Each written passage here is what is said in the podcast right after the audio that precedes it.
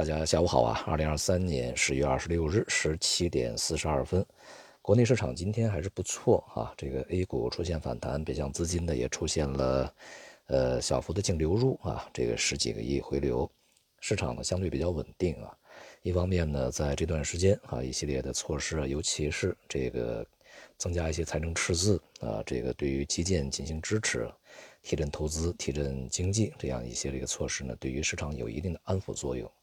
那么另外呢，这个在近段时间啊，市场呢也需要关注接下来这个一些经济数据，呃，以去这个观察美联储在月底啊将进行的货币政策会议啊，究竟会是一个什么样的一个结果哈？呃，美债收益率呢在高档震荡啊，也暂时处于一个稳定状态。对市场呢有一定的喘息作用啊，呃，那么今天 A 股呢还是好于隔夜的欧美股市以及今天大多数的亚洲股市，意味着这种稳定的状态呢肯定会可能啊会持续一段时间啊，但是相对来讲啊，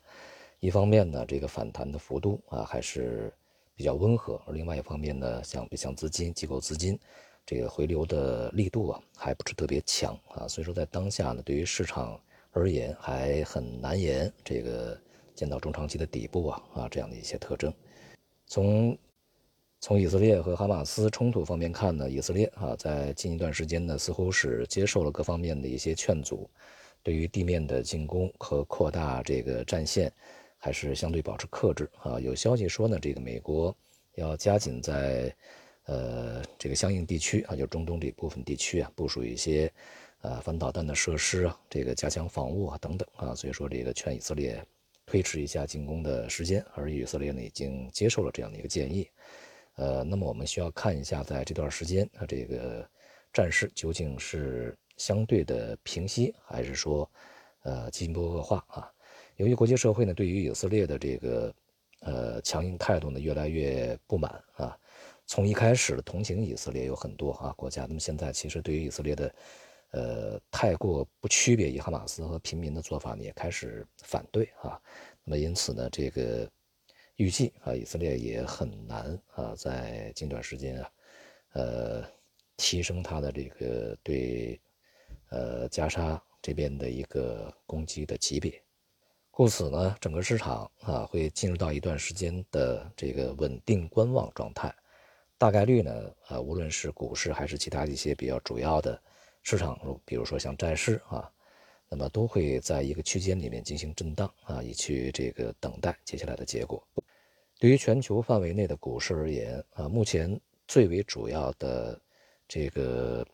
呃影响因素仍然是这个主权债务，还有就是像美欧啊主权债的这个收益率。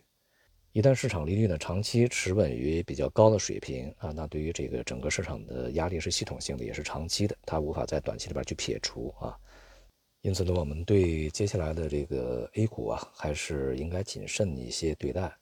那么其他市场方面呢，美元啊，这个在呃国债收益率持续位于高位的支撑之下呢，在近几个交易日也是呃稳定的回升。这种局面呢，只要收益率的这个优势始终保持，就难以改变啊。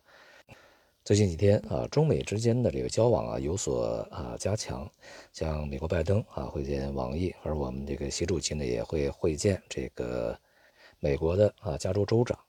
那么这些呢都是为在十一月份啊这个中美领导人啊。去见面呢，做一些铺垫啊，同时在近段时间有一些方面呢也取得一些进展啊，相互说的话呢也都是建设性的，对整体的市场氛围啊，当然也有一定的帮助。不过呢，我们还是需要看啊，这个未来的结果究竟会怎么样啊？这个因为上次会面以后呢，大家都说要落实啊，这两国元首的一些这个精神，但是一年过去了啊，这双方并没有去落实，因为美国这边实在是。和我们的想法南辕北辙的啊，所以呢，这个表面上的事情还是需要看实际的行动结果。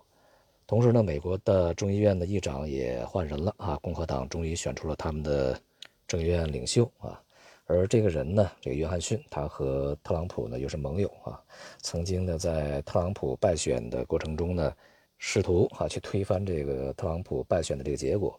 因此呢，他在形势方面可能呢和特朗普有一定的相似之处啊。不过他现在所面临的最大的问题是美国债务债务上限问题，美国政府是否关门的问题，同时也面临着以色列和这个俄乌冲突的问题啊。他接下来啊究竟会采取一些什么样的行动啊？我们还需要去观察。但至少在俄乌和这个以色列啊哈马斯冲突这方面，究竟是把钱给谁？恐怕呢，在当下必须要去决定啊，很有可能呢会对俄乌冲突这边的对乌克兰的援助呢会有所减弱，当然也有可能会使得地缘政治啊存在一些变数啊。好，总的来说呢，无论是政治也好，地缘政治也好，经济也好啊，这个市场也好，和政策也好，都还有一些呃事情呢需要去观察他们的结果。那么我们呢也可以继续的啊。保持一个相对比较平常心啊，去等待观望一段时间。好，今天就到这里，谢谢大家。